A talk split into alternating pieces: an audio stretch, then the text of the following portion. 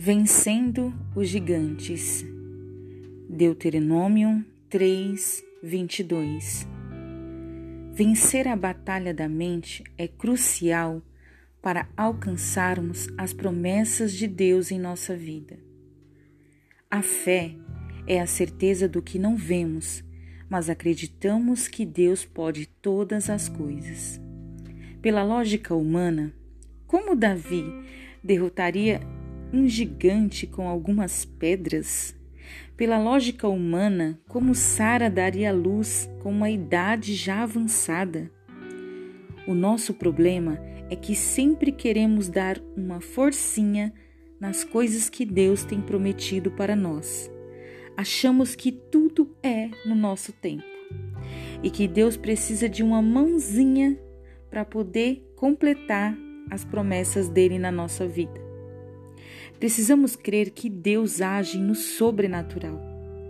Precisamos nos colocar na posição de obediência.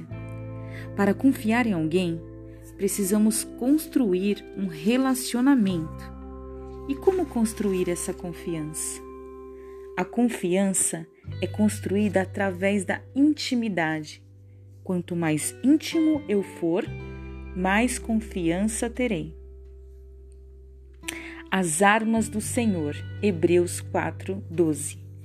Porque a palavra de Deus é viva e eficaz, e é mais penetrante do que a espada de dois gumes, e penetra até a divisão da alma e do espírito, das juntas e da medula, é apta para discernir os pensamentos e a intenção do coração devemos declarar a palavra do Senhor todos os dias sobre as nossas vidas.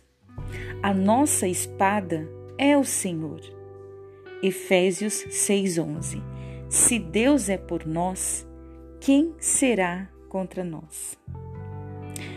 Você sabia que nós podemos impedir o agir de Deus em nossas vidas?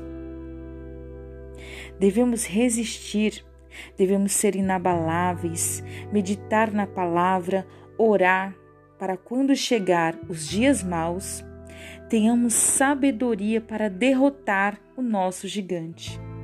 A nossa força não está pela lógica humana, a nossa força vem pela fé.